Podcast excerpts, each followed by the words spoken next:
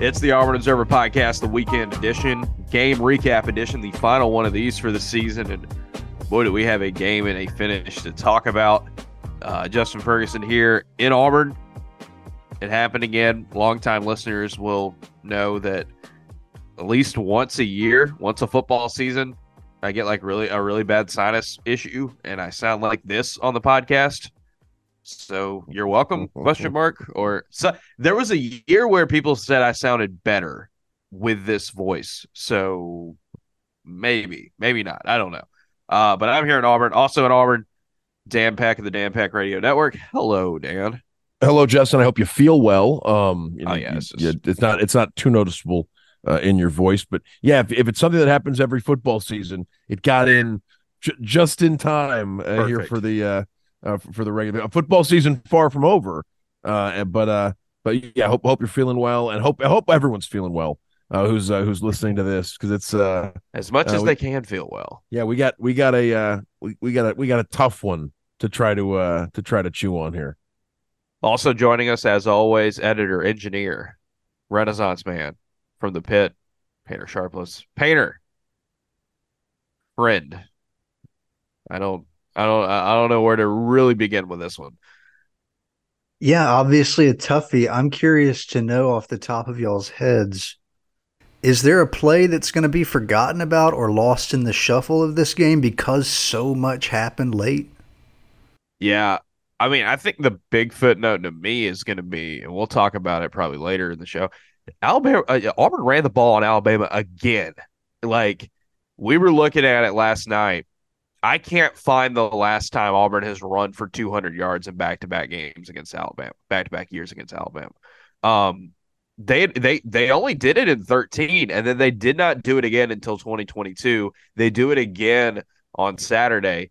Um, you know, game do you, blocks. Do you have in front of you? Do you do you have how many 200 yard performances there were during the six game win streak in the 2000s? I, I wonder if if it was even yeah, like, no, yeah, yeah, no, I do have that. And I can go all the way back to 95, and there is no other instance of back to back 200 yard performances from Auburn. The best guess I have, and uh, Matt Cohen at AL.com and I were talking about this last night on Twitter.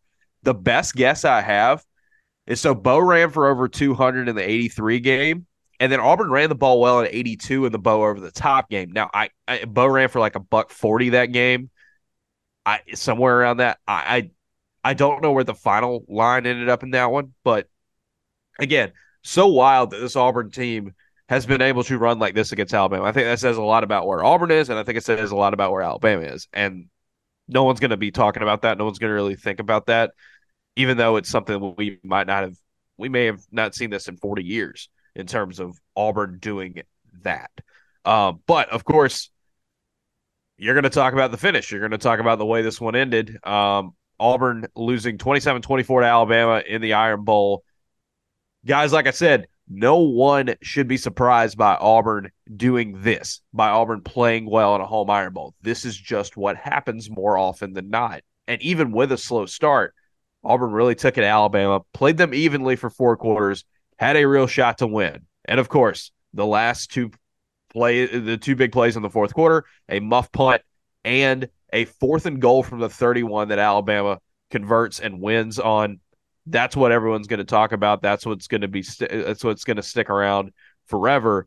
And it's the difference between, you know, it's it's the difference between having a win and an upset, knocking Alabama out of the out of the playoff uh, out of playoff contention, launching yourself into the offseason.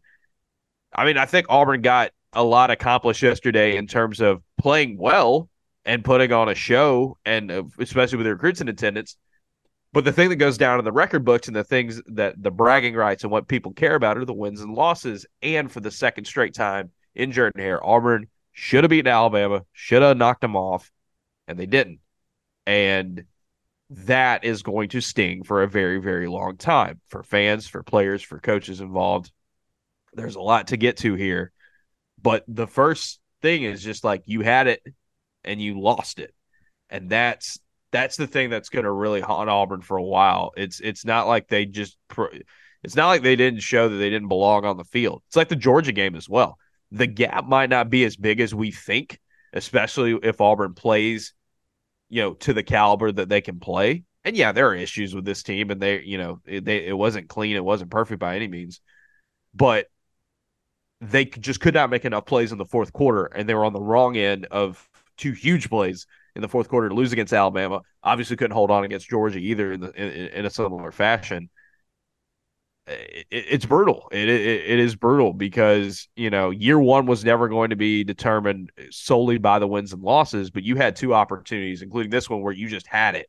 I mean, in the palm of your hand, um, to to get a big win and to really launch the thing, and and it just it just slips right out.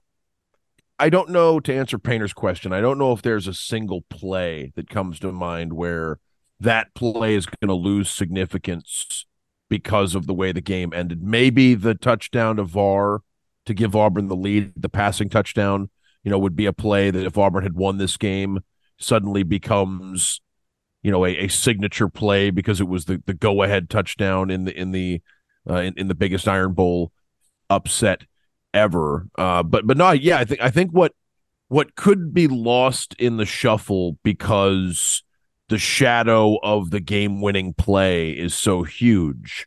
What what could be lost in that is uh, is how well Auburn played for you know for for three quarters and 13 minutes, right? Like it really. I mean, the the way I mean, especially for folks who were worried this was going to be the biggest loss in an, in an Iron Bowl at Jordan Hare ever. Like the way Auburn continued after a bad start. You know, for all the talk of oh, it's got to be a hot start for Auburn. I mean, Auburn's when Auburn's punting the ball the second time, you know, you you don't feel like it's been a hot start whatsoever for Auburn, and the crowd sort of reflected it. So I think there's a lot about this game, and, and there have been Auburn games like this before that Auburn wins, but th- this this is a game where th- there's there's a lot to get to, but unfortunately, I think history is probably going to remember first and foremost the game winning play. We have at Auburn, we've especially for the last decade, like we've we've known what it's like to be on the winning side of one of the most famous plays in college football history. Sure. And as as last night progressed after the game, it sort of occurred to me like now now we get now we get to where you know now now the shoe's on the other foot because I feel like now we're now we're on the losing side of one of the most famous plays in college football history and a play that we're probably going to see a lot moving forward you know oh, yeah. re- replayed in in uh in all the in all the video packages and stuff as as a as an important historic play. Well, especially if Alabama, you know, beats Georgia this weekend and makes it back to the playoff, this this becomes their kick six like moment. You know that, that especially doing it in Jordan Hare, um, because it you know it gave them a chance to stay in the college football playoff hunt, and they still have national title aspirations after this one. All right, you got to get to it. Fourth and fourth and goal from the thirty-one. Um, this one is going to be I think Hugh Freeze said after the game, uh, you can second guess it, and I will say you can second guess it, third guess it, fourth guess it, fifth guess it, 155 guess it. It's going to be guessed from here to eternity. Um, Auburn. So Auburn has a situation where they get handed free yardage, a lot of free yardage. Second down, there's a there's a bad snap to Milroe. He loses a lot. Third down, he throws it past the line of scrimmage, which he did for twice in this game, which was really, really bizarre. Um, fourth and goal from the 31. Can I just can I say before we before we get into the fourth and goal analysis? Sure. Personally, and I wanted I want to know your thoughts too, Justin. Yeah. Like, like this, I think after the third and goal uh penalty, mm-hmm. I had been apprehensive about whether or not Auburn was actually going to win the game. Like I'd been I'd been burned too many times. I think the third and goal penalty was the first time I actually opened up to the possibility that Auburn was going to actually win the game. Like that was the moment for me. The penalty on third down was the moment for me where it's like, you know, and I, and I don't know like by win probability, I don't know where it shifted to like clear advantage Auburn. I would think it was when it, when it Milroe was, the, was it was the fumble. It was the fumble on the snap yeah. before, and then and yeah. then and then they was, make because yeah. then it's third because then it's third and a mile, and and on that third and a mile play, he can probably get the first down without throwing the ball, right? Like he's got a no, clear it's path. goal. It's it's goal. It's oh, goal and, and goal. Yeah, he's and goal. But but he's got he's got yardage, uh, you know, in, in in front of him if he doesn't if he doesn't let that thing go. So you're right. It was kind of a a puzzling play, and then and then it set up fourth down. Yeah, I was on the sidelines and there was somebody that we were talking to. I was talking to after you know during the game, and it was like fourth and thirty-one, and both of us kind of looked at each other, and and th- this other person who I've known for a while um, works for Auburn, and just looked at me and said, "It's not over yet," and it's like, yeah, I mean, I so I guess that kind of conversation made me be like, yeah, that's it isn't over yet. You've still got to make that play at the end. And you're right, it is going to be a situation that is nine million guessed uh, for for from now on. So Auburn has Alabama's got to score. They've got to go 31 yards on this play to win the game. There's there's nothing else that can happen uh, without a without a penalty or something like that. That's but, that was my other fear. I, I actually thought that it was if you'd asked me which was more likely, I sure. would have guessed. Well, so there was. So here's the thing. All right, I'm going to go off a little bit here on a tangent. ESPN's analytics, their their win probability system is insane, and it's just it's so hyper reactive, and I think it's because it makes for better charts and better graphics, and it's like a TV thing.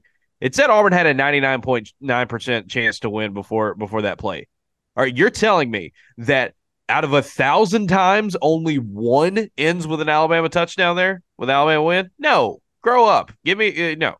Uh, well, not just an Alabama touchdown either, Justin. Like you're right. Like I, I, was more concerned in the moment. If you'd asked me what was more like, sure, they could get a penalty. They could before, get closer. If, yeah. If you would ask me, and I think I think I said this to Bill Cameron beforehand. Like I was more concerned about Alabama drawing a pass interference call that would have led to sure. an automatic first down than I was of of of Jalen Milroe throwing a 31 yard touchdown in that moment. I thought of the two, I thought a pass interference call that continued the drive was more likely than a touchdown, and instead, yeah. In, instead you got uh, you got what you got.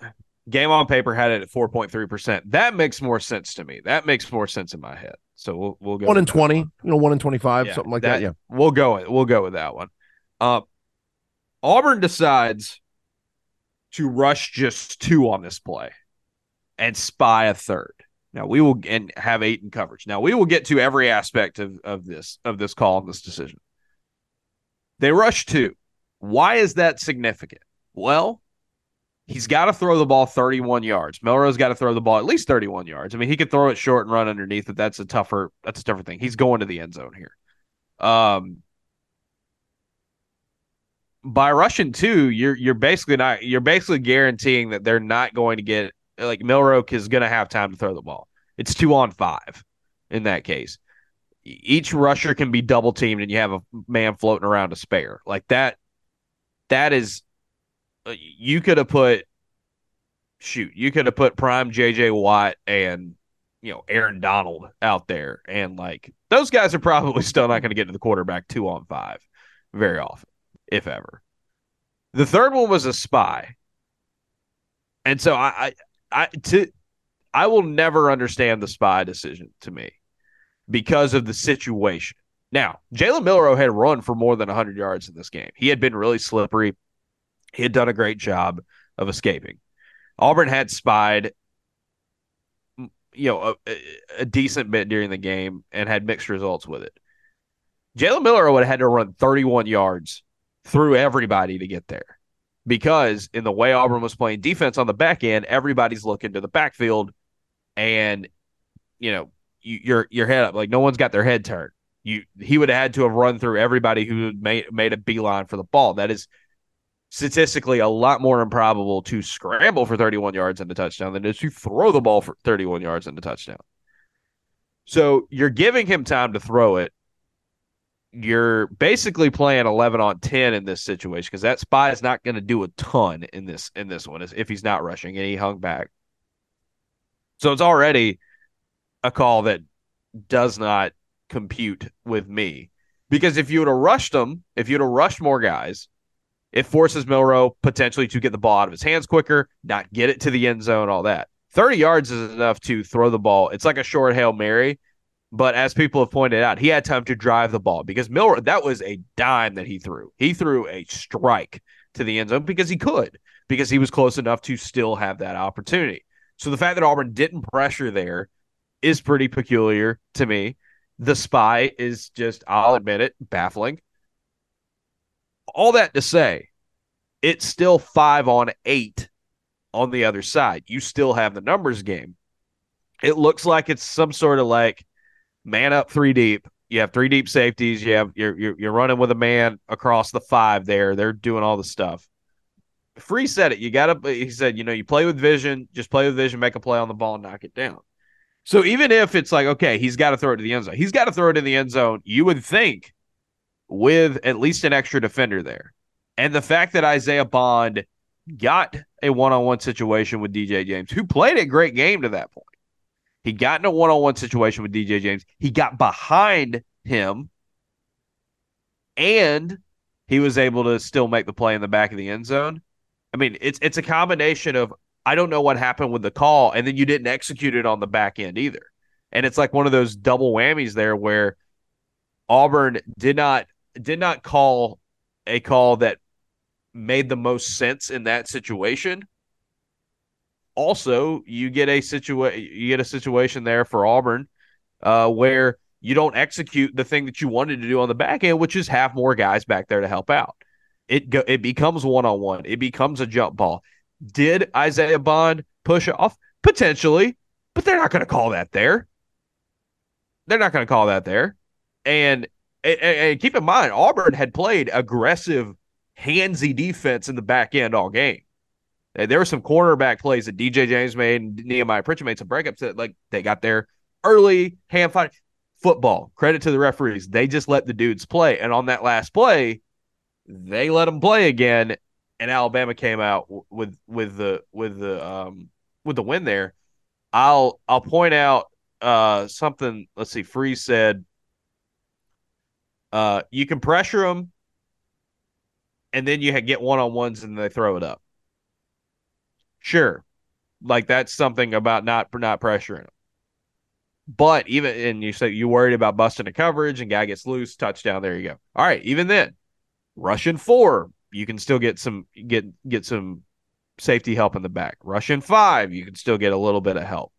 Or uh, rushing just another guy and not spying him could have at least a three man three man rush against five man. It could work. Li- it, the chances of working a little bit better.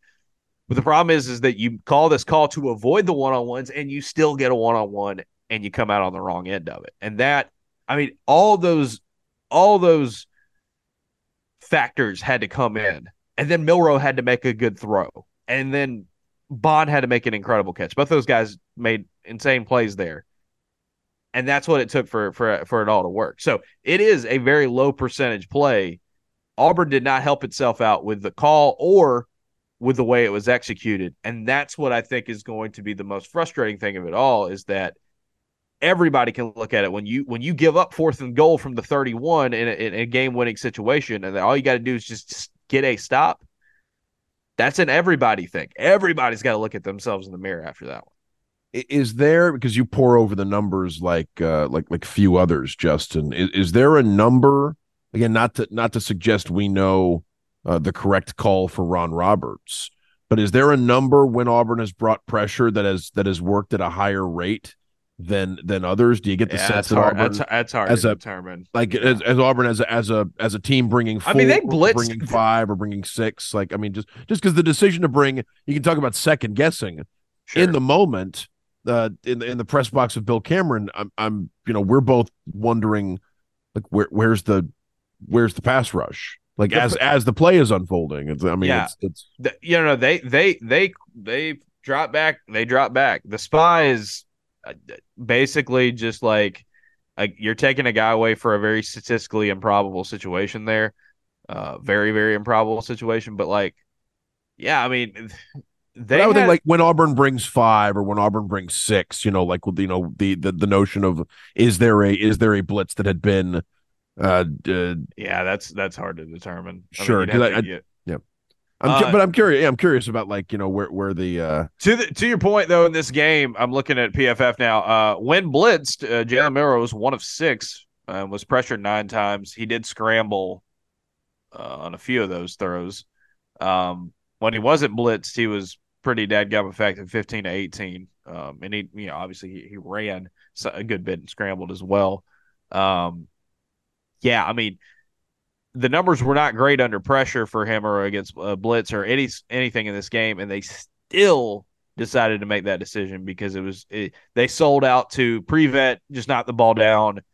Li, you know, don't let any, don't gamble, don't do anything that could allow one on one to get anybody loose. Okay, again, I can I can understand that logic to a degree. However, you still ended up with that one-on-one situation and you had three guys at eh, three extra guys back there and it still didn't get to be the situation that you wanted it to be and that and that's tough and like people are going to point to DJ James and that's tough because DJ James made plays to keep you in the game. To me that is more of a what was what the the call was very questionable and the execution was obviously lacking and you needed both of those things to combine plus Alabama making making a really good play at, at, the perfect time for it to happen. Like they they have athletes, they have great players, and they they showed it on that play when it mattered most. And for Auburn, it was once again in this in this season. There are times in clutch moments and critical moments late in the game that they just weren't there yet. This was just a very extreme example of it.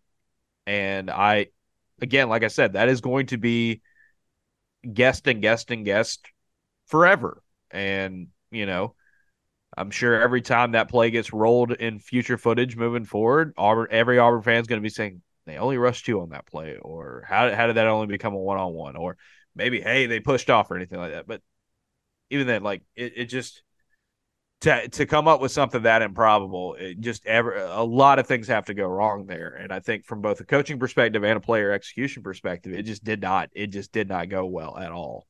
And and that's that's why Auburn's a loser today instead of a winner it was going to take a heck of a, a, football game, a heck of an ending to go. You know, we, we're we're this deep in the show. I don't think we've said New Mexico State like on on the show before, right? So you think about where Auburn was coming into this game, um, and, and the fact that you know if if you had if you had told me before the game that you know you you get a game where Auburn leads deep into the fourth quarter, you get a game with a lead change in the final two minutes like I would have told that doesn't sound so bad.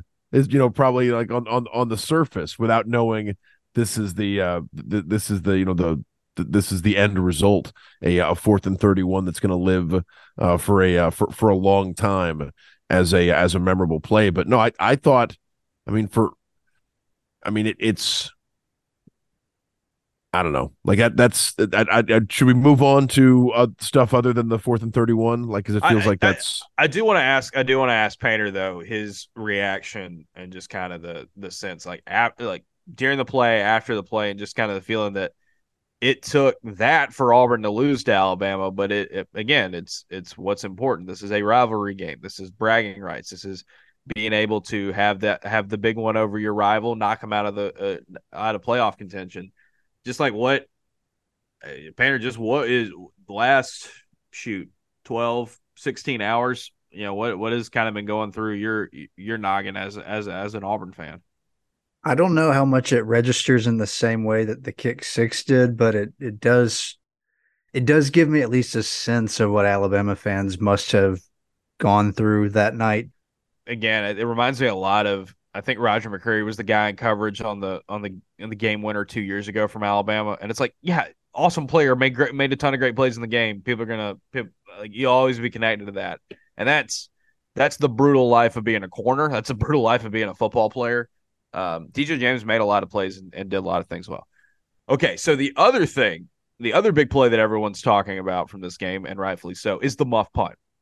So Auburn needed stops. So they go, it's 21 20. They take a long drive down into Alabama territory. They only settle for a field goal in that one, but it took up a lot of clock. They're up four. Bama needs a touchdown at that point. Obviously, they get it at the end of the game, but the defense needs to make stops, and those weren't all always easy to come by, especially in the first half. Auburn gets a three and out. They get a first down, only get to work a little bit of clock. They get a three and out again. On the three and out, there's a the punt return.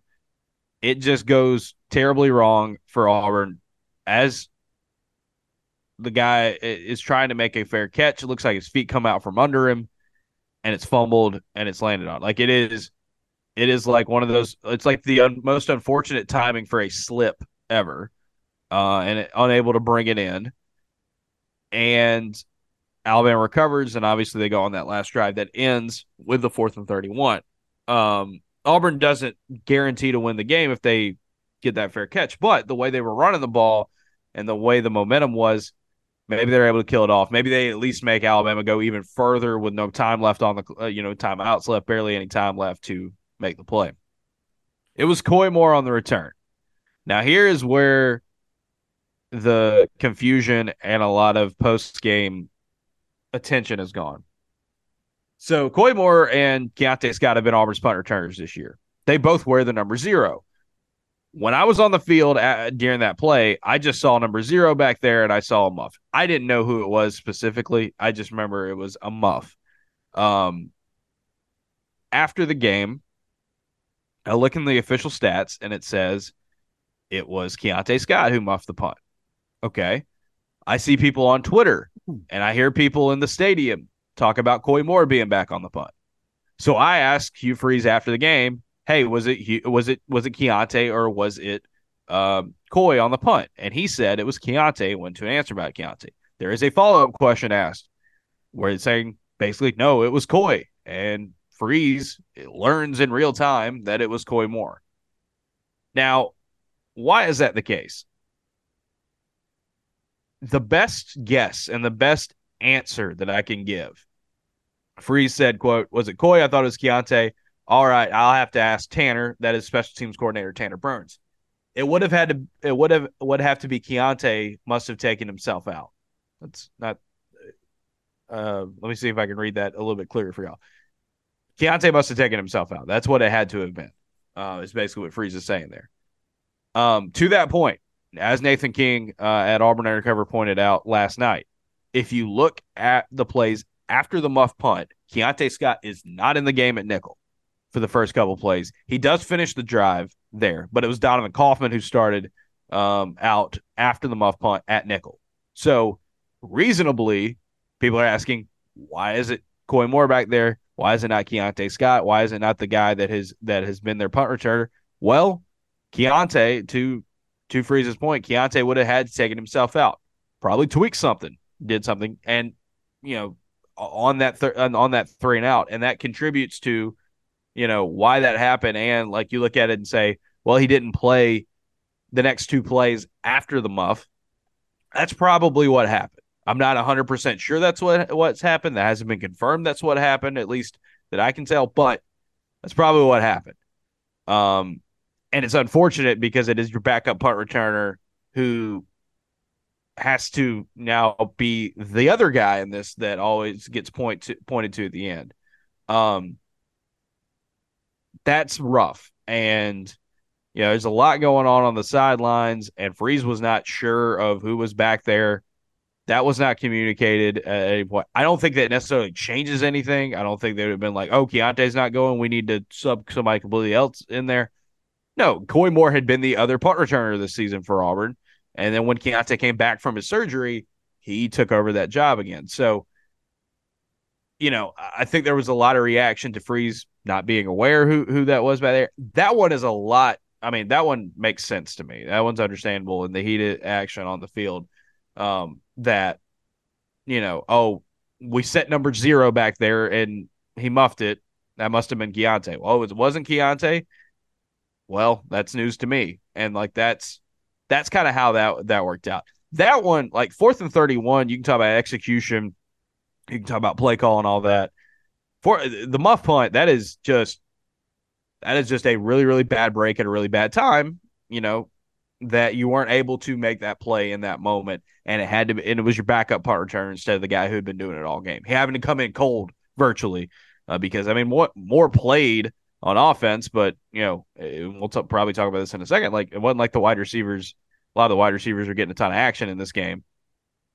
That one is like that one always will will stick out because Alabama needed that to get it to get a chance to win that game, and that one is just more of like, boy, that did you know the the the the chaos and the you know the the the randomness and just the weirdness of this game in Jordan Hare Stadium not working out for you. You did take advantage of a missed field goal earlier in the game. It that was vintage Auburn and Jordan Hare in, uh, in an Iron Bowl. But the special teams error on your side is the one that's going to stick out for a long time, and it's it's just that's a that's a combination of just unlucky and just bad factors as much as self inflicted. I think you know, and, and, I'm sure people have different opinions on the on the muff punt. Looked like he just lost his lost his footing as soon as the ball came in it came into his area.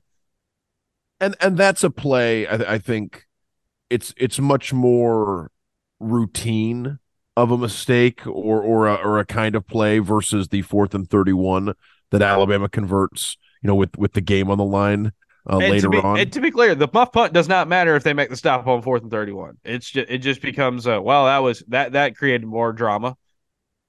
And not to minimize the muff punt, but even if Auburn gets possession in that situation, you know they, they still need to produce on offense to keep Alabama from having a chance to to to to win the football game. Alabama had two timeouts, about four and a half minutes left. So there there was still the possibility of Alabama getting the ball back with a chance to uh, to, to win the football game. But you needed, I mean, obviously would have helped Auburn run some more time off the clock and potentially salt the game away the way they'd been able to uh, to run the football. So that's a uh, yeah. I mean, there, there's there's two two really really tough breaks for Auburn that that take away what would have been a uh, a historic upset. We talked about oh, the yeah. uh, you know the, the the last time there was one I mean, 02 is the last time Auburn beat a top uh, beat a, a ranked Alabama team as an unranked team, I believe. Right, and this and this team is ranked higher, I believe, than that than that 02 team uh, was. So this would have been a uh, yeah, it would have been would have been one for the record books. But yeah, instead instead uh, you you get uh, the uh, the the near miss on the and and yeah, the punt return is a big part of it. Yeah, and again, you hate because you hate it because it's like there's nothing you can really do. Like th- there was a lot after the game when you were talking like talking to players and you know the emotion and the and the frustration and just the raw just you know reality of everything setting in. And there's a lot of like hey you know what do you say after that game in the locker room? You know what what's going through your mind and all that? And i mean those are those are things you always get. And it's just like there you know as Freeze said like, like there's nothing you can say there like you just have to just live with it. It is a bad, bad break, and you just have to accept it and try to handle it the best way you can because you can't change it. And but there's nothing anybody can say that make feel better. There's nothing anybody can say that those guys who were on on the field on that last play feel any better, or the the team that just saw a chance to potentially celebrate a historic win, a field storming, and you know bragging rights and and all that to to have that hard fought game where you picked yourself off the mat from the New Mexico State game and you fought that hard and you gave yourself a chance to pull off an upset that would have you know I mean I, I think it I don't want to I don't want to make too much out of it. Like could have made your season. Like it could have made it could have been a point where everybody could have just said like man when they think the 2023 Auburn team they think hey you know had ups and downs. Remember that when, when they beat Alabama in the Iron Bowl and everything went, went nuts from there? Like that that is what you had. And then it was all ripped away from you improbably at the very last minute. And it's just like i don't know you know. Good good i mean i think it's a good thing that auburn's not playing a game this week. Because I, I mean that that's one of those things where you just you have your psyche just crushed. And there's really nothing you can do to kind of pick yourself up off of that. You just have to you just have to live with it uh, and you know know that you played played a hard game, played a pretty good game. Still wasn't enough, and that and that's just what's cruel about about the sport sometimes, and sports in general. Is there a play? I guess for, for both of you, we've we've we've analyzed the uh, the the touchdown at the end and the and the the, the muff punt. Is there another moment or another play in the game that really stands out as as as something that you'll that that you know that you took note of at the time or that uh that that you because because like I said, I mean the the ending of this game overshadows a lot of what happened in the first three minutes and or th- three quarters and, and 10 or 10 or 12 minutes. Uh, but but it was still i mean a, a, highly competitive and entertaining football game throughout. And there were there were a bunch of moments where it felt like oh this is this is a a, a key point uh, that that could that could swing the game one way or the other i mean the miss the miss field goal from alabama felt like it was it was it was going from there i you know i don't know if there was more of a and painter asked us early like in the show like i I don't know if there's more of a uh, a play or a, a outside of the, the, those two that we just talked about or another I that that stands out. I think it's going to be to me more of there's a there's a we'll talk about it here shortly the offense and how Auburn competed while being one dimensional for the most part against Alabama. That's the thing. We didn't think that was possible, especially if they got off to a slow start. Well, they said, "Well, forget y'all here's what happens. Um, they ran the ball really, really well in this game, and it's kind of like a, it's kind of like a, a you know two sided coin here for for Auburn fans. It's like yes, you did show that you have a running game that can give you a chance against a really good Alabama team, and that's I mean, you had a chance against Georgia earlier this year, but the flip side of that is against quality competition. Auburn just had nothing much in the passing game. And you feel like when you lose these close games, you think, man, if you could have had just a little more through the air, something more through the air, what could have been? And that's the thing that I think is going to stick when you look moving forward. Yes, it's always going to be a tough loss for you. Yes, you're always going to you're going to think about those those bad moments uh, and, and and and those and those plays at the end of the game and how how you got your heart ripped out from you. The thing here is is that what are you going to do about it moving forward is the big question. Like how do you respond to this? And i think the game showed on saturday especially on offense stuff has to change. Stuff has to get better um, because if you're that close with georgia and alabama without much of a passing attack what could happen when you get get that passing attack? That's the thing that i think is going to be I don't know the the the fuel for Auburn's offseason move forward. Now they're going to have to do uh, the things all across the program and the in the defense and the roster and all that. But to me, it's this passing game project because too often this season, Auburn just did not have it in the air against quality opponent. I put these in the observations on on on Sunday morning. So if you've heard these before, sorry for repeating them, but it's worth worth mentioning here.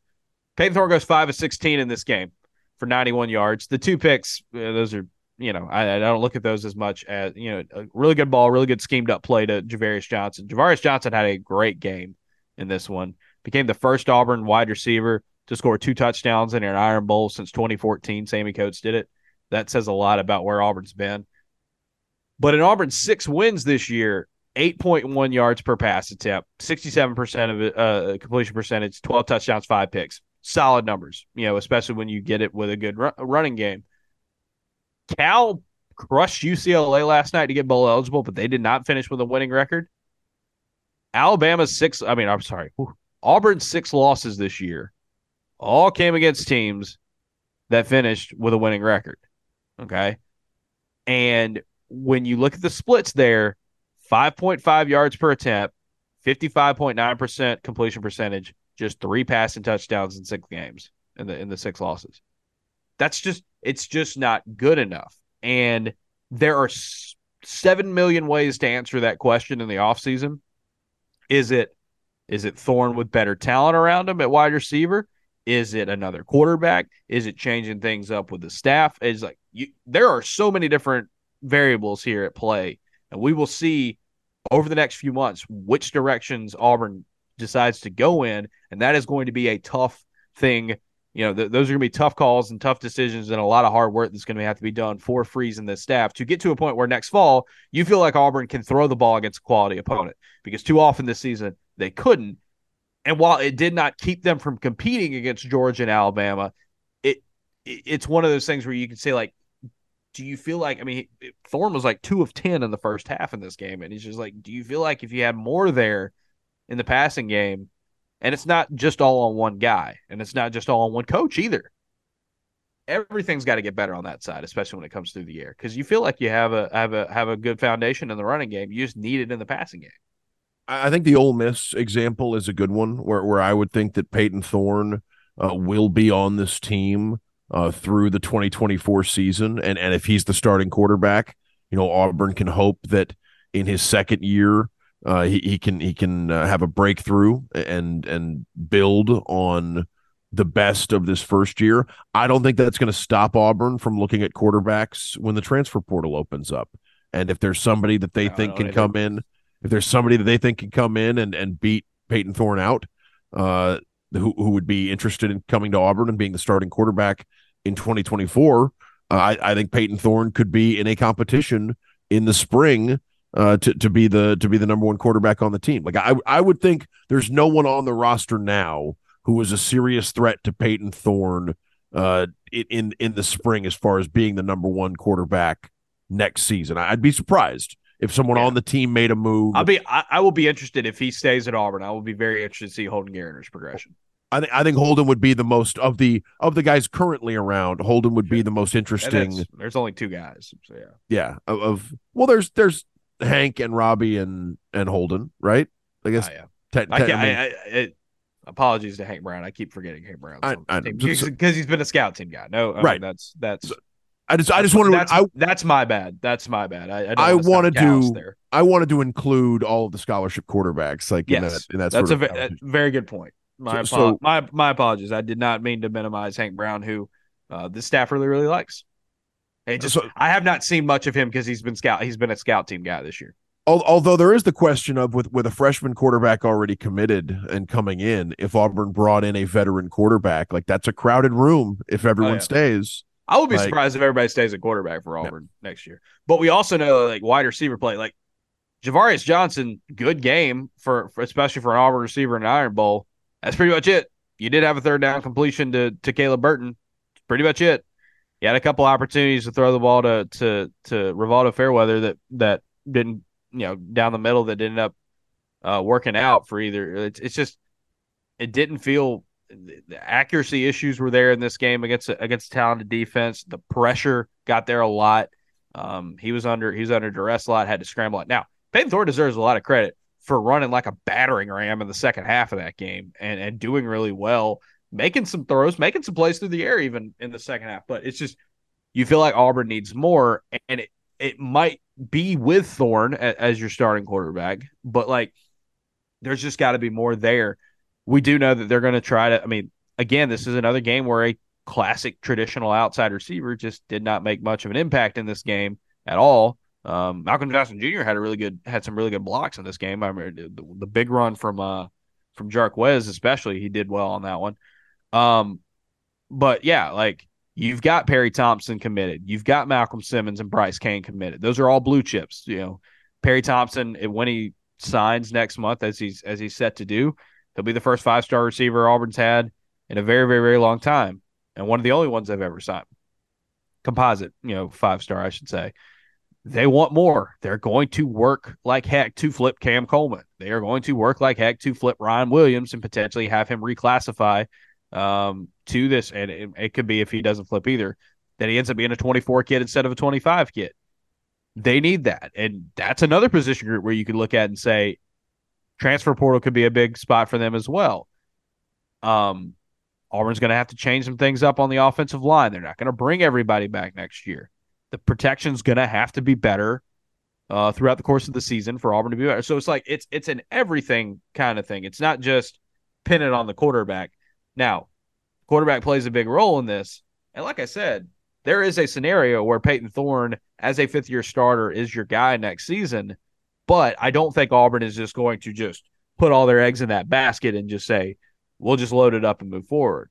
I do think they are going to be interested in the portal with guys. Now, it's going to be interesting to see who is willing to come here uh, and and and compete for that job, knowing that Thorne could be around and competing as a, as the incumbent starter who's who's played a lot of high level football. However, um, you know, I don't think there's going to be a situation where Auburn's going to sit here and say this is your job and just hand it to him because they didn't do that with Thorne either. I mean, he had to go through a battle in in, in the offseason. And it might be Dan, like you said, the Ole Miss situation where, um, you know, for Auburn, you bring in more guys and compete and, and let the chips fall where they may. Painter, we've talked a lot about you know the last few weeks about the future of this offense and this passing game. What are what is your kind of outlook moving forward for that crew? Um, especially knowing that you know, and I'm sure we'll talk about this a little bit before we switch gears. Auburn's Auburn's running game is pretty daggum good. Not the most consistent thing in the world, but like there is a foundation there. And and Damari Alston playing as well as he did on Saturday has to be a good sign for the future. If in case Jarquez Hunter goes pro early. Much like the New Mexico State loss, the season as a whole is not an either or. There are plenty of moments where, as a fan, you can be frustrated and feel like uh, they left something out there. Given the way the last two games went, certainly there's a scenario in which you can go, Auburn should be eight and four. That also does not mean that Auburn is doomed or that Auburn is not going to show more progress. The undercurrent of the entire season has been be patient, let Auburn stack some talent, give it two more years. As I've said, you know, I'm not going to be surprised if Auburn's in the top 15, top 10, certainly by 2025. Next year, you know, I go back and forth on just how difficult the schedule looks for Auburn because they get Kentucky and Missouri and Vanderbilt. But I, I don't think you have to feel as if no progress is made without also feeling like it's it's fair to point out that Auburn made some pretty critical mistakes this season, and and maybe some of that's just to be expected, given how much of a new roster they were working with and how tough of a schedule they typically play. Yeah, I, again, I think for Auburn is the especially last week and then and then some of the games we saw this year.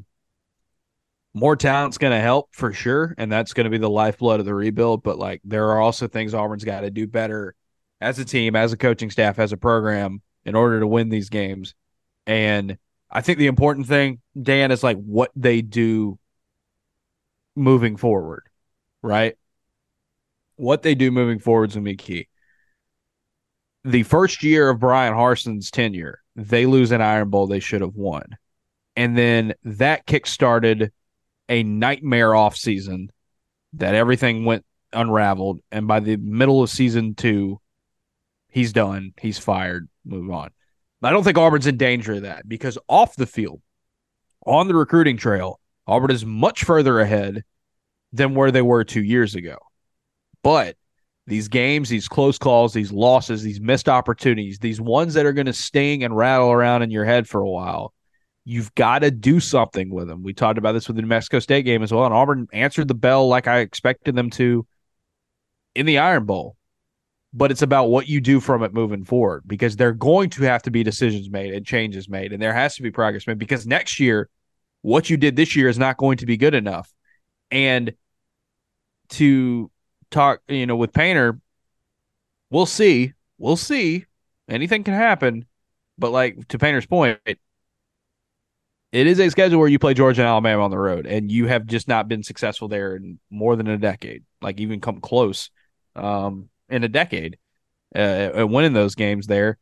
And so that's why those two this year just feel like such big missed opportunities because of the goodwill and the and the rivalry wins and the and the amped up. Like you missed those shots this year. They're going to be much tougher to come by next year. You should be better. Auburn is probably going to be a better football team next season, um, and should be a better football team next season. But like the road doesn't get as easy, so it's it's a tough spot to be in for sure. Uh, there's a sequence I want to second guess a little bit, Justin, and that's I'm cu- curious to know at the end of the first half in the Iron Bowl, did you think Auburn could have played for a field goal once they got to around midfield? Because we because we were we were discussing that like Auburn got to Auburn got to what about the 49 50 uh, at at the end of the first half and then ran a couple of plays that went nowhere and then throw the, the then they throw the, the the hail mary that gets intercepted that was a sequence where I wondered if I don't know. Do you do you try to get do you try to get a little bit closer and and give Big Mac a uh, a, a shot at a bomb? The two, the two the two throws they made, um, the two throws they did after that they had 11 seconds left. Thorne and I don't remember the exact plays, but there was a play that Thorne threw across midfield, and then another one there was a kind of a a shot downfield to Fair that went to the 23 and then it was I, I don't think I mean it looked like they were being aggressive because they called time. I mean they they scrambled uh, you know Thorne scrambled or had that draw to get him into midfield and then they called time. They were going to be aggressive. You know I don't think it was the problem of they weren't trying to be aggressive. They didn't try to run it out, but like yeah the, the plays that they tried to call once they got to midfield just didn't work. And what even what hurts even worse there is that you felt like Auburn had a position to control that middle eight and, and do a good job. And then they score quickly, which is a great thing. And then they give up a touchdown quickly. Uh, that that that you know that bad uh bad coverage bust and Jermaine Burton gets behind everybody. I'm so um, glad you mentioned the middle eight there because I, I really was worried. I mean, when Auburn when when Auburn gives up the well, well Auburn scores to make it Auburn scores to make it uh 14-10 mm-hmm. and Bama's got the ball going into the half, they got the ball coming out of the half. And there's a ton of pressure on Auburn's defense there because if Bama goes touchdown, touchdown before Auburn gets the ball again, like you you worry, okay, if it's if it's 24-14 the next time the Auburn offense has the ball in the second half, like what kind of game are we looking at? And Auburn does give up the long touchdown to Jermaine Burton, but I think the way the Auburn defense played to begin the second half was was a like they, they were able to keep this game competitive in a way where if Bama had been able to really start, you know, if that Bama offense had been able to start getting points on the board, they left points on the board in the first half. If they'd if they'd converted early, you know, the uh the, the th- things might have started to uh to to to get shaky. Yeah, Alabama starts the second half. They drive and kick a field goal, and then they drive again and miss a field goal. So it's kind of bend don't break, and then Auburn gets those stops on defense in the fourth quarter and isn't able to finish it off. Uh, obviously, down the stretch. But yeah, I mean it's it's one of those things where I think Auburn did a lot well in this game to give him a chance to win. The running game is really impressive. Again, Damari Alston, 10 carries for 85 yards. Jarquez Hunter, 14 carries for 93 yards. Thorne gets a lot of credit. He had over 80 yards rushing himself. If you take out the sacks, Auburn averaged over seven yards a carry against Alabama. This doesn't happen y'all. Like this is very rare. You can think back to some really good Auburn offenses and say, "Oh yeah, they probably ran the ball really." Nope, they didn't run the ball as as, as well. I think uh, I think there was only one or two games in the Tuberville area where Auburn cracked 200 against against Alabama. Again, even when Alabama wasn't that good, uh, and and Auburn teed off on them in that era by winning those games, you know, having that streak. They've done this in back to back years.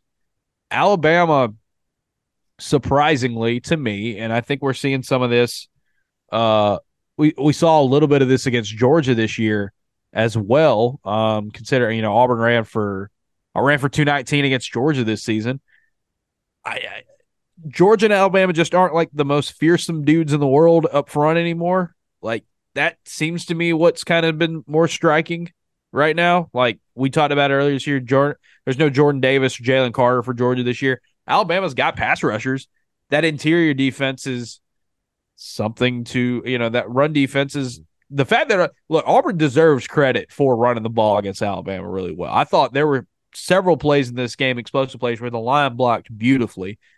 It's an inconsistent group, but when when they were on their game, I mean, this Auburn offense is going to finish the year or finish the regular season, I should say, with the number twenty rushing offense in the country by uh, yards per game and number thirty two in yards per carry.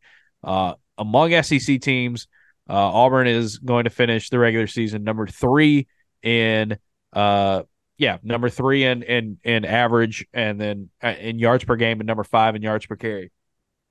By all, by by all means, this was a good rushing attack this year, and like I said, Jarquez Hunter is draft eligible. I, I would. I, am going to be very curious to see what Jarquez Hunter does moving forward because he does not have the Tank Bigsby hype uh, as a running back prospect this is the NIL era where you can make good offers, competitive offers to guys who were considering going pro. But even if he left, you've got Damari Alston who has played, you know, played really well in that in that opportunity on Saturday. Um, and has had some good moments in early in his Auburn career. You've got Jeremiah Cobb. Brian Battie could still come back. Uh, Auburn's going to try to add another running back potentially in this class, but if they don't, it's not the end of the world because they'll go all in on Alvin Henderson and maybe some others in 2025 that to me is just like Cadillac Williams is really good at his job. And this room is set up for a while. This rushing attack looked really, really good. there is a foundation here. There's something to build on. You just need to pair it with the passing game. I don't want to ignore the defense. I mean, like the defense, you know, had a hard time getting to Jalen Milroe, gave up some big plays in the back end. Obviously, they still put themselves in a chance to win. They got they got the stops they needed to in the fourth quarter. To me, the big one is like, what what do you take away from this moving forward for Auburn? Again, is can you find the passing game to pair with that running game? Because if you can, you could have a pretty good offense that potentially could go on the road and be competitive with Georgia and Alabama next season, beat some teams that are good football teams. You know, uh, I think I wrote it in the mailbag this past week. Like, is there like if Auburn gets the right pieces and starts to click on offense next season with the schedule they got lined up, I'm not ruling out a season where they look like Missouri or Ole Miss did this year. Now we'll see how the how it balances out because Ole Miss and Missouri don't have to play Alabama and Georgia both, but you're talking eight, nine, potentially ten if things break well type of season, especially when you throw in the bowl game for Auburn. Like they could get in the mix, and Ole Miss and Missouri are both teams that would be playoff contenders right now if we were in an expanded field. Auburn might just be a year or two away from that. They but they've got to get it done. They've got to go after um, the pieces, and when they do that, uh, you run it back in September and see and, and see what it's like. But they are heading in the right direction. Like I, like I said, the Iron Bowl two years ago was a gut punch, and Auburn just never recovered after that, and the offseason spiraled out of control. I think from a culture and a team standpoint, and especially a recruiting standpoint, you were in a much better spot. But you need to be able to pick pick it up and move forward and like build off of this. This needs to be something that drives you to success. You can't change the fact that you blew the fourth and thirty one. You can't change the fact that you lost this game. What do you do from it moving forward? Is it the motivate motivating factor to get you the changes you need to make and the improvements you need to make to be a contender long term? Um, that's the case for for Auburn. And until then, you get to just kind of sit in how uh, if you're a fan or a player or a coach of, of saying like, man, what could have been? All right, what can you do now moving forward? Because that's that's all you got right now is is is pushing ahead to what looks like a more optimistic future for Auburn, but nothing's guaranteed, especially knowing that you go to Tuscaloosa and Athens next year. All right, We'll talk some basketball and talk some coaching carousel because obviously this is going to be a longer podcast today. But first, let's take care of some business. Hi, everyone. Um, if you like this show and you want more of it, you can subscribe to the Auburn Observer, auburnobserver.com. You get all the newsletters, all the podcast uh, sent directly to your email inbox. $6 a month or $60 a year. Um, you can also give gift subscriptions. We're going to do something fun with that, I think, in the month of December. So keep your eyes and ears out for that. Uh, but auburnobserver.com, sign up. This is going to be a crazy time. Uh, Monday, uh, I'll go ahead and say it. Monday, we're bringing back by popular demand one of the most. I think it's the thing that gets read and clicked on more than anything else I've ever done, and and we're starting it early because hey, it's technically you know the postseason and off season already. Uh, the 24, the 2024 Auburn football roster tracker is going live on Monday morning. We are going to start sorting it out, and that thing's going to evolve and eh, be edited and changed hundreds and hundreds of times over the next several months. So, if you're a subscriber, you will get access to the breakdown and all the chart and all the stuff. So, if you want a kind of a big picture snapshot view of what's going on with Auburn in their roster process, because there's going to be a lot of moving parts here this offseason, subscribe to the Observer you will get access to that and the breakdown there. That's going to go up Monday morning for subscribers. Uh, also, we got basketball this week. I'll be hitting the road next week to go to App State. Looking forward to that one as well. Auburn plays Virginia Tech. We'll talk about that uh, here shortly. Um, all that stuff you can get at the Observer, auburnobserver.com. Sign up. Painter, how else can they help us? Rate, review, subscribe, follow the show wherever you listen to your podcast. Yep, it helps us out a ton when you do. Um, just takes a few minutes to to say something nice, uh, and uh, yeah, I mean it gets gets the gets the show more in more in people's uh, eyeballs and ear holes, all that fun stuff. Um, let's see, we haven't read reviews in a minute. Let's see, we'll we'll we'll save some of those for later. Um, I think since we've already run long on the show. Also, want to shout out our friends at homefieldapparel.com. Homefield Apparel, the number one place to get uh, vintage collegiate apparel. Um, folks, this is a time to buy. It is extended Black Friday. If you're listening to this on Sunday, your Black Friday deal still holds up. You still have an opportunity um, to buy uh, home field at, at a great deal. Uh, and they usually run Black uh, Cyber Monday deals and, and stuff throughout the, the holiday season. So be a great time to check out uh, homefieldapparel.com. Get all of your Auburn gear. Get the official Auburn Observer T-shirt. We're talking T-shirts, hoodies, sweatshirts, uh, joggers, hats, all that good stuff for not only Auburn but everybody else uh, that you care about in the uh, in the collegiate sports world. Homefieldapparel.com. Check it out. Uh, check out their uh, check out their uh, you know Black Friday weekend sale if you're listening to this on Sunday, and uh, go ahead and get yourself some gear from Home Field. All right, fellas, let's switch gears to basketball because um, this is this is turning out to be a lot more interesting game than I think we thought it was going to be at the beginning. Uh, Virginia Tech uh, comes to Auburn Arena on, or I keep calling it Auburn Arena, to Neville Arena on Wednesday night. Uh, it's late, folks. That is a 8:15 local time tip off. Don't we love ESPN and their sense of how time zones work and all that? But uh, Auburn plays Virginia Tech on Wednesday in the ACC SEC Challenge. When this game was scheduled, Dan, we talked about this recently. When this game was scheduled, we were like, ah, Virginia Tech, okay. Like you could have done a lot better. I think you know Bama's playing Clemson too. I felt like they could have done better with both of the schools here in the state. The closer we get to this matchup, the more this is this get like I, as a matchup in and of itself might not have the name value, but should be a fun game. 19 what a 9 a 915 uh eastern uh tip for for Auburn Virginia Tech. Now there's school the next day uh, for both of these uh, both of these programs. But you know, it, ESPN needs content, and uh, to be clear, uh, the ACC and SEC schools love the money, so they will mm-hmm. they will they will schedule these games uh, when uh, when when the when when ESPN tells them to. No, we we were thinking. You know there there were juicier matchups for Auburn in the in the SEC ACC challenge than Virginia Tech. We were lobbying for Virginia as as Auburn's opponent at Neville Arena, but but Virginia Tech is uh, uh, they're they're they're playing good basketball to begin the season, right? They are they are indeed. Uh, Virginia Tech currently five and one. We're recording this on Sunday morning.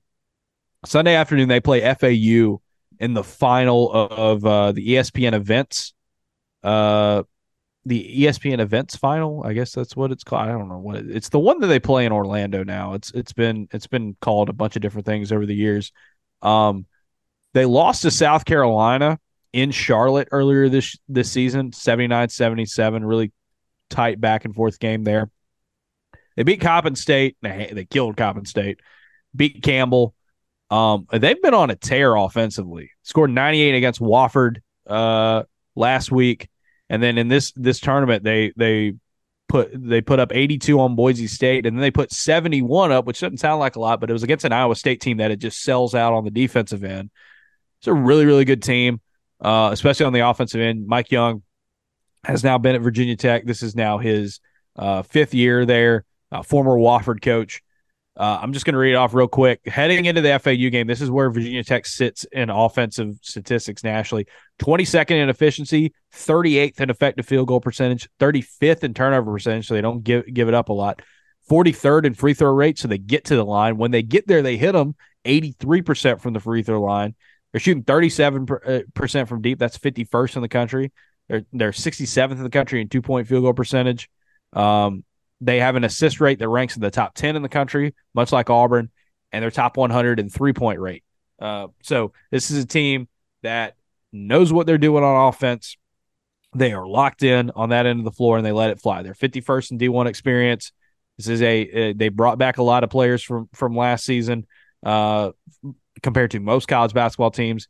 This is a this is a tech offense that is going to come in and provide a lot. Uh, Sean Pedulla uh, is is the name to watch for for them. Third year point guard. Uh, he is he he went five of seven from deep uh, in their game against Iowa State the other day. He's shooting forty six percent from deep. Uh, Hunter Cattoor uh, uh, is a fifth year guy at Virginia Tech. He's shooting forty five percent from deep this season. They've got uh, another guy that comes off the bench who's shooting 40%, and Tyler Nickel, who was a North Carolina transfer, uh, MJ Collins in his second year, a uh, really good wing. Hadn't really been hitting shots this year at, at, a high rate, but plays a good bit. He's a really good defender as well. Uh, and then they've got a they've got a guy in in, in Lynn Kidd uh, who started his career at Clemson, is now at Virginia Tech. 6'10, he's one of the most efficient players in the country right now. Um, he is uh, 37 for 47 uh, on two pointers this year, and uh, is a is is is shooting eighty eight percent for the free throw line as a big man, which is is pretty impressive. So the, offensively, they are going. Virginia Tech is going to give Auburn everything they want in, in this matchup. This is going to be a real test to see how much that defense has kind of improved because they did in Brooklyn, and then they played really well in the first half on defense against Alabama. Focus slipped in the second half, but I mean, this is going to be a real deal test will be one of the better teams Auburn plays on offense this year.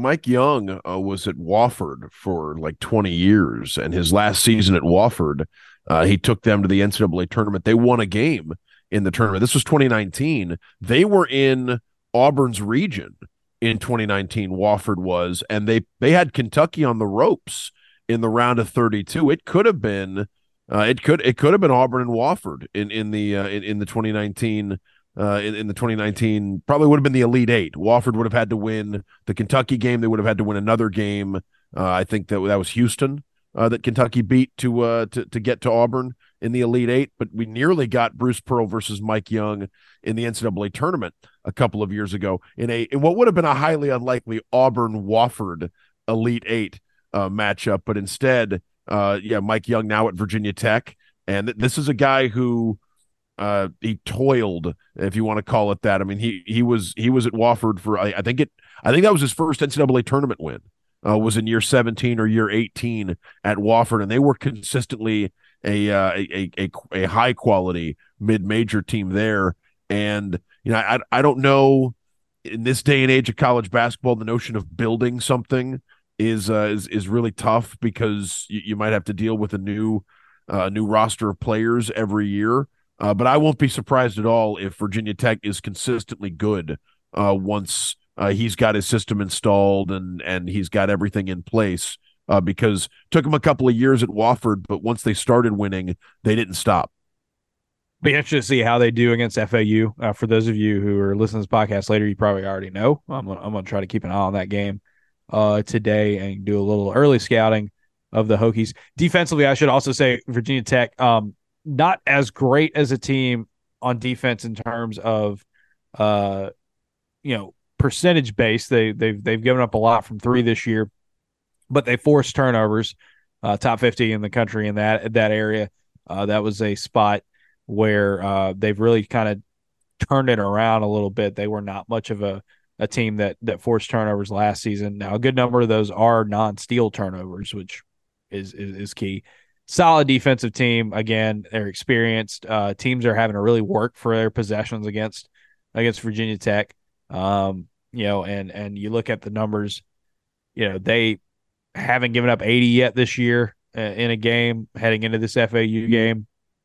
They've held some good offenses down a little bit below their their normal spots, but beating Boise State and Iowa State back to back days is pretty impressive, and uh, they're going to have a chance to get another quality win against FAU. And even if they don't, they turn around and play Auburn on on, on Wednesday, and that's going to be a, a, really big game. Uh, Painter, I, I got to kick out of this because we were talking about this game earlier, but uh, as you say, uh, Burgo striking again. Thinking more ESPN than this one, but I could I could see I could see Burgo conspiring to get. Hey, give us a give us a tricky but good matchup here in the in the challenge. That that seems to be Auburn's wheelhouse. I think that this man loves Costco. Good value. That's what he's all about. Costco Costco Mike Burgermaster. I like that. Uh, Auburn eh, this is going to be a really interesting match. I'm very curious to hear what Bruce Pearl says about it. I'm sure he's going to be singing the praises of Mike Young and that offense because why not? Um, but this is going to be a really good game for Auburn. Like if they win this one, Uh, it would be the best win they have this season by far uh, to date. And it would be on par uh, when you look at the matchups. It would be close to what they're going to get out of USC here in a few weeks. Obviously, Baylor's Baylor's a better a matchup, but if you're looking at like on KenPom, who is like around Virginia Tech level right now in the SEC, it's Arkansas. It's it's you know Arkansas. They're not too far off from where obviously South Carolina beat them. Um, South Carolina looks improved earlier in the year. How's how's Indiana this year? I keep meaning to check on that. I know Indiana's uh uh a, team Auburn's going to see in December. So in, they play uh, Atlanta. So they play uh they play Harvard on Sunday. Um, they got beat by twenty to UConn the other night, and then um lost and then beat Louisville the next night. Um, I'd be tempted to. I'd, if I voted in this, I'd be tempted to vote UConn one. They can't shoot uh, Indiana can't. Oh yeah, yeah absolutely. Um, UConn, UConn looks really good again. UConn might be my yeah. They might be getting my number one vote. You know, when you win the national championship and you look pretty good to start the next year, that's usually that's usually a really good sign. Uh, if you're if you're the if you're the Huskies, but this is gonna be a great test for Auburn, a great opportunity to pick up a win that would be a would be a very quality win for the Tigers this year, and uh, building it moving forward because um, you've got students are still going to be here this week. So you should have a really good crowd amped up for this one. And then you go on the road for your next three. Uh, App State next Sunday, play Indiana and Atlanta, and then you play UNC Asheville and Huntsville uh, before you come back to play USC. So this is really the last big blowout type of matchup for the crowd and the atmosphere and the students and all that before you get to SEC play. And uh, this will be a, this will be a really fun game, I think. Uh, Auburn is going to have to play well to win. Um, they will be favored in this one. Uh, but again, that Virginia Tech offense, that is going to be a team that's going to be dangerous for all 40 minutes. And I think that's going to be a really, really good test for this defense. And I know Bruce Pearl is going to be, and his staff is going to be hammering that all weekend. And good for Auburn that they got a they got really eight days to prepare for this game because I think it's going to take that to, against this this this Virginia Tech team that's going to be coming off of a you know not not a ton of rest coming off of a of a trip to Florida. Justin, are you making the trip to Boone? Very cool. I am. I am. Yeah, I'm looking forward to it. Um, got my hotel room uh, the other night. Uh, shout out to Marriott Points uh, and the good people of Boone, North Carolina. Uh, but uh, yeah, I'm looking forward to it. It's a long drive, um, and I have a I have to get my car fixed uh, this next week. But uh, there, I'm looking forward to get, it it gets mountainous. I don't know if you've been like yeah. There, there I've been in that, that area, like Asheville, in that area, like that part of North Carolina. I have not been all the way up to Boone though before. Um, Grandfather Mountain, that whole that whole spot. I think I have been to Grandfather Mountain once, but um, yeah, I haven't been to Boone. Looking forward to it. I've always heard awesome things about Boone. Uh, Dan, I'm sure you've been there before, as uh, in your in your travels to Troy, and then my uh, I believe my young my younger brother when he was on staff at Troy uh, went to went to Boone and really really enjoyed his time there. Yeah, my visits to Boone have been in January, February, where there's been a lot of people like the there's been a lot of, of ski tourism uh, in, in, the area. You know, it's it's like we'll, we'll we'll be in the hotel lobby doing basketball stuff, and everyone coming in will have skis or snowboards or you know various toboggans or whatever it is you bring to uh uh, to to to winter uh, to, to to winter stuff. Uh, Bella's is the Italian restaurant. Make note of that. There's an there's an outstanding uh, spot that we get food from uh, when we go up to uh, uh to Boone.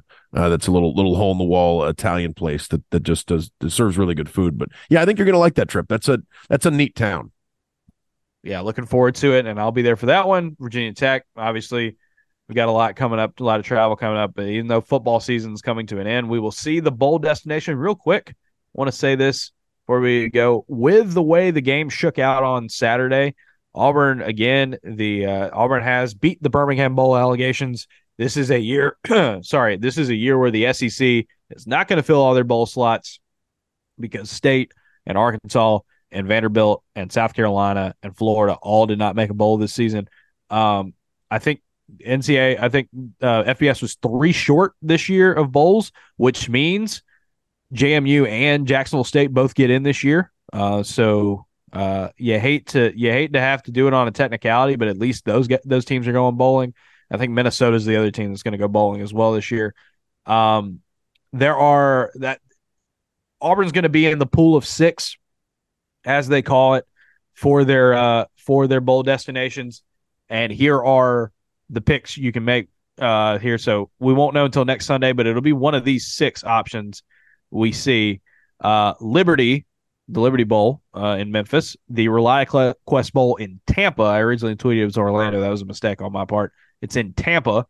Uh, the Mayo Bowl in Charlotte, the Texas Bowl in Houston, the Gator Bowl in Jacksonville, which we've talked about as one that Auburn hasn't been to in a very long time. That feels like a good candidate for that one. And then back to the Music City Bowl in Nashville. Auburn can end up in any of those six. The SEC and usually works with the bowls and the other conferences to try to maximize how many people are going to show up for these games uh, to get you know revenue up and all that good stuff. So Auburn could end up anywhere.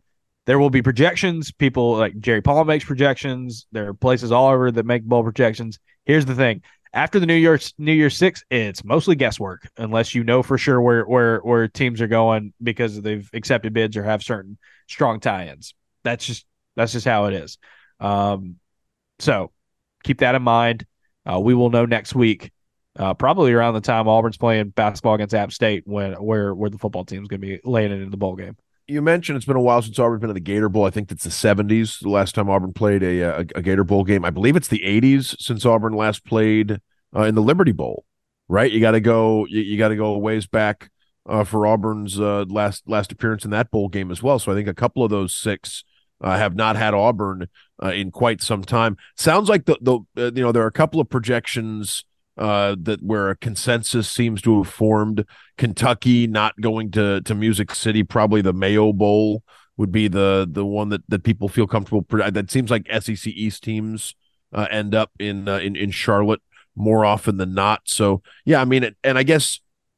Houston would be the one that I'm seeing more than others as far as Auburn's uh, bowl projection in, in the last couple of days. So I I would guess if I had to think now, I would guess Texas as uh, as Auburn's uh, bowl game. Uh, that that would be uh, sort sort of a, if I had to to, to spitball. I'm gonna uh, go.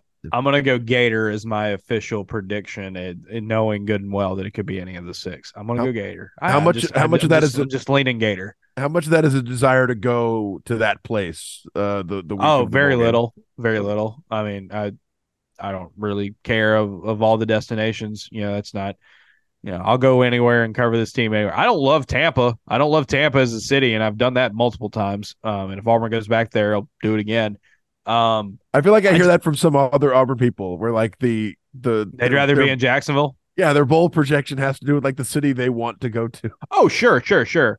Um, but yeah, I'm not a fan, so I'm not. You know, I, I just have to do my job wherever it is. Um, and so I think I'll say Jacksonville just because it's been so long since Auburn's played there. It makes geographical sense for for the Gator Bowl to get probably the closest team that they could get.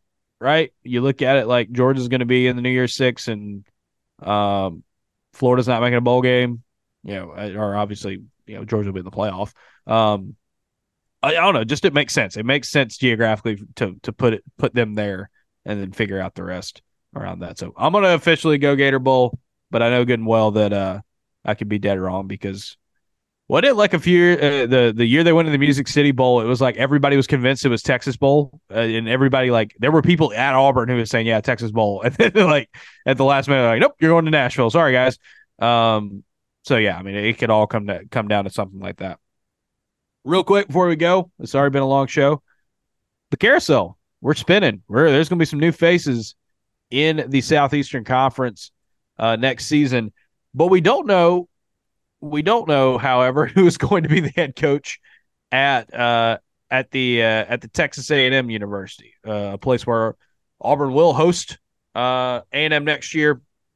They are not.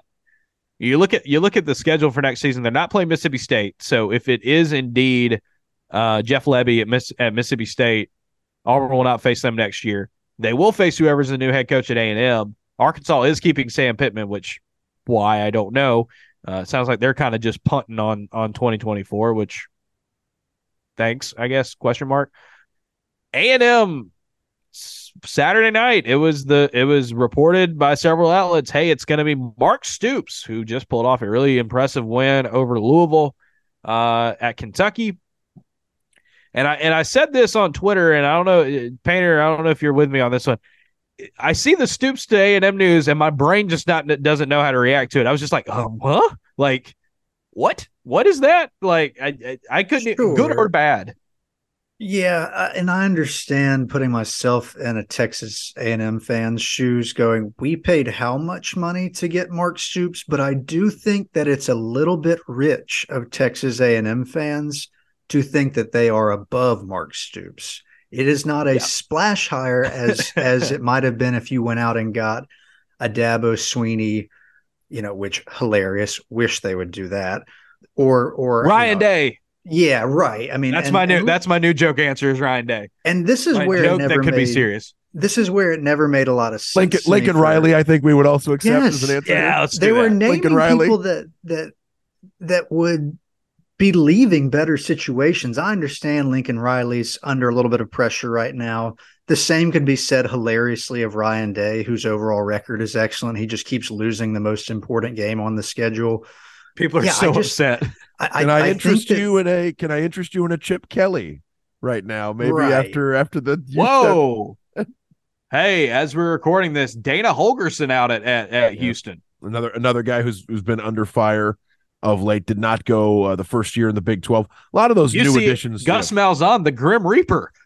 To your point, it, Painter, it's like my brain could not compute the whole Mark Stoops to A and M thing because it was like he he did more with less. So you put that in a place that has more resources, and then it's like you just came out from a coach who did less with more. So like maybe you fl- do you you know you hire your ex because I think the opposite of Jimbo Fisher is a Mark Stoops type of type of character. Uh, you know, I'm thinking like I'm uh, thinking like, oh yeah, A&M, they're gonna get back to like playing Junction Boys football. It's gonna be the fighting Aggies. They're gonna, you know, they're gonna play like you know smash mouth football out there again. And I was like, fit wise, recruiting wise, like I don't know how that's gonna work, especially with Texas and Oklahoma coming in. Then apparently there was either cold feet or a revolt from the fans and the boosters said we are not paying that much money to to get uh, to get Mark Stoops, and and now A and M's still open as we speak.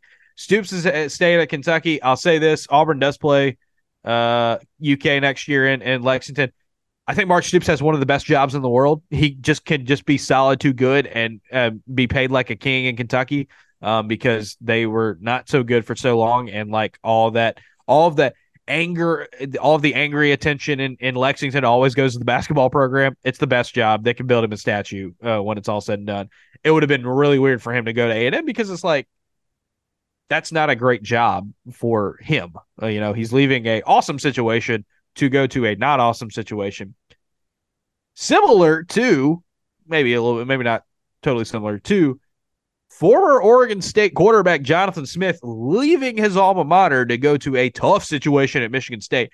That just shows you Big Ten money, the uncertain future of Oregon State. I mean, it is Uh, that can get you a lot because Michigan State is a mess, both as a program and as a university. That is a tough situation for Jonathan Jonathan Smith, who is a great football coach to be walking right into and leaving his alma mater for but they know at least in the case of Michigan State, they know who's on the schedule next year, right? Oregon State is still. I mean, it, to, to retain a coach when you're not sure, like who, who's even like who, who's on your schedule next year, what league you're playing in, whether or not uh, it, will be it'll be taken seriously at the top level of college football. It's it's it's a tough situation Oregon State's in. Uh, on, on Mark Stoops, when I'd heard that that A and M was hiring Stoops, my brain didn't immediately go to Mark.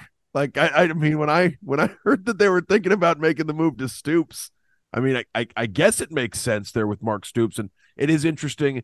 Former Jimbo Fisher defensive coordinator Mark Stoops uh, at Florida State. That was where he was before Kentucky hired him. He was he was Jimbo's DC, and Mark Stoops was also the DC. Justin on one of your favorite teams ever, uh, that 2007 Arizona team with the quarterback who uh, who, who blew his leg out uh, that was a that was a Mark Stoops joint on uh, on defense. I mean, his pre Kentucky uh, career is uh, is is interesting and does make you wonder. You know, if given the resources of a superpower, uh, would would Mark Stoops be able to uh, uh, to to produce results more in line with what Texas A and M wants?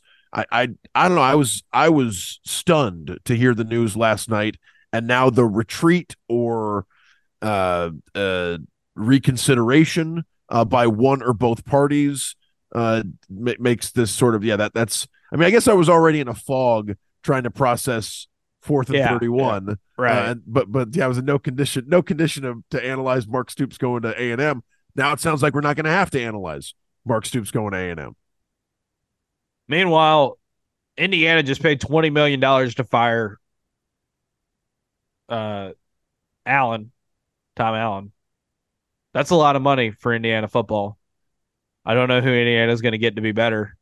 They're not going to be complacent, I guess, and that's good. Not to just punt on the whole program and let let just apathy set in. But wow, the Big Ten and the SEC have more money than everybody else, and it is showing here in this uh, in, in this carousel. And uh, A and M, that A and M move is just going to be really wild to see. The Ohio State thing's still funny to me because it's like Ryan Day's really, really good. I think I could be really good as Ohio State's head coach too. But it's like, who are you going to get rid? Like, say you get rid of Ryan Day or Ryan Day leaves you. Who are you going to get that you can guarantee is going to beat Michigan? Nobody. Like, there you can't make that that guarantee. And so it's like this high stakes game of like, all right, well, you know, would, would will they, won't they? Um, I think it'd be funny if Ryan Day just was like, you know what, I'm tired of everybody getting mad at me for not beating Michigan. I'm going somewhere else. Also kind of thought that's also the genesis of my Dabo Swinney to to A and M thoughts, but I guess I'm just now I'm just now trying to put everybody who is just like got championship caliber like a championship caliber resume but might not be hundred percent settled at their situation. Just being like, we'll go to we'll go to A and M, and that's where I guess that's where Lincoln. I guess Lincoln's there, but even Lincoln hadn't really got there yet as a head coach.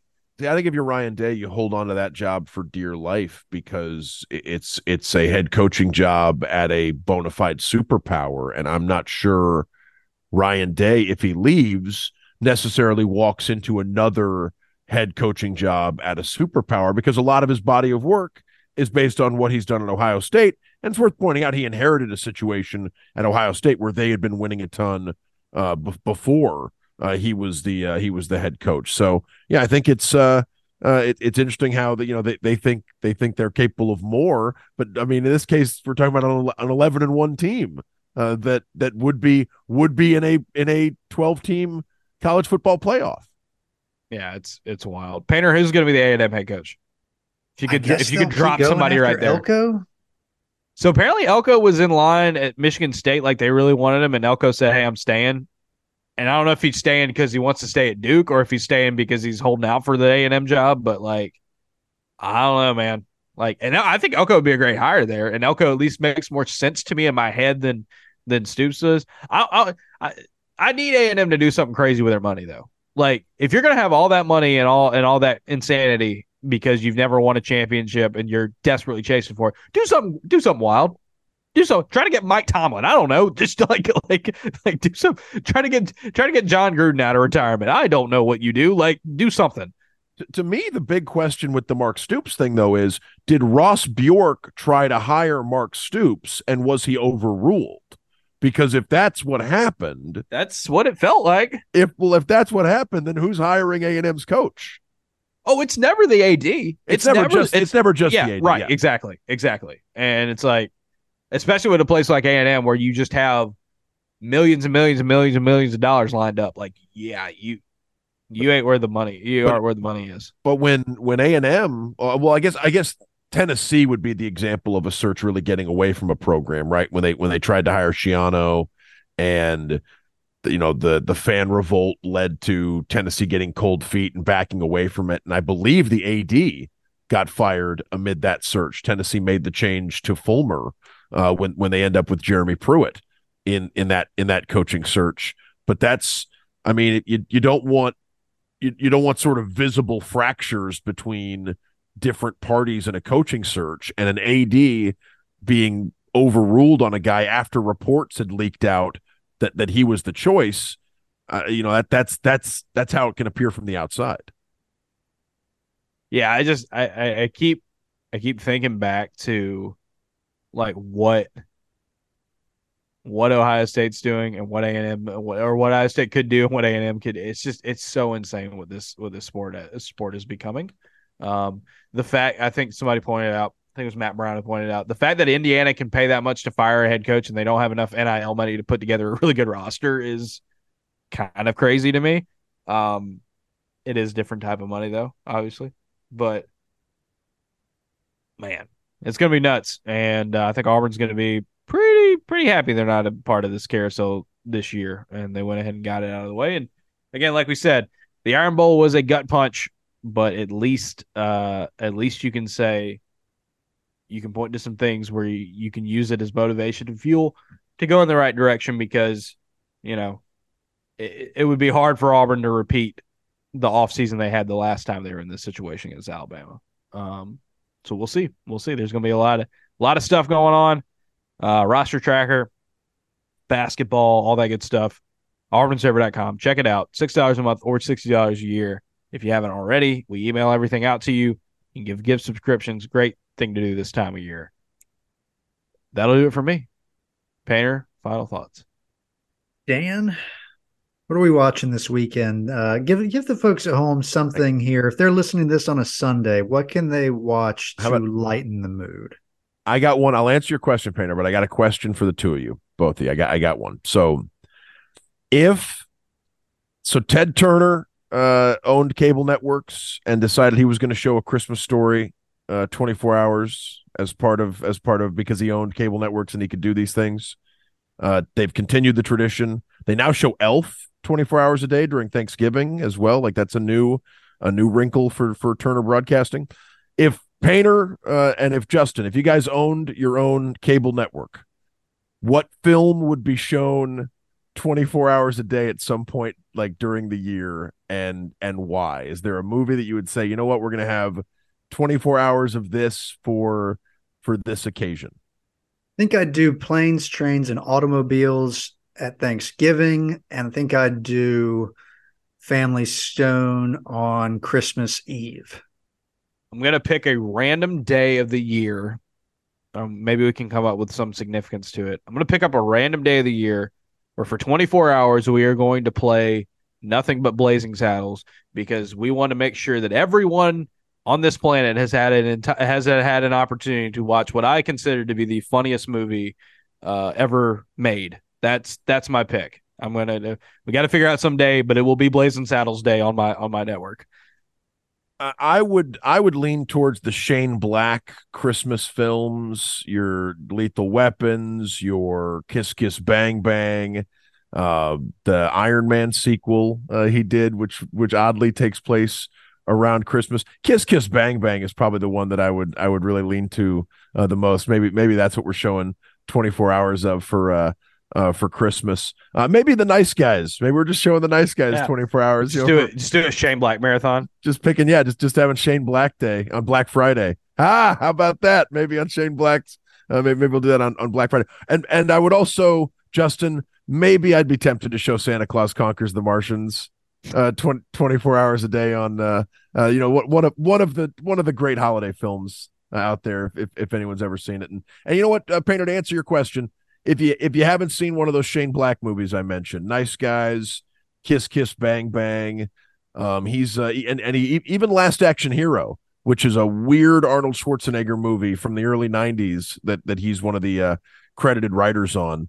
Um, yeah, ch- check out uh, uh, Shane Black's unique mix of of action and comedy. I'll say if you want to pick me up, watch The Nice Guys. Uh, that is the one I can. De- you will definitely have a good time watching that. If not to just, you know, there is a scene in the nice guys and you will know it when you get to it where it's it's it's about a it feels like it's about 10 minutes but it's about a minute of ryan gosling doing one thing without any dialogue spoken and it is one of the funniest things i've ever i've ever seen. So check it out. Check out the nice guys because we're nice guys.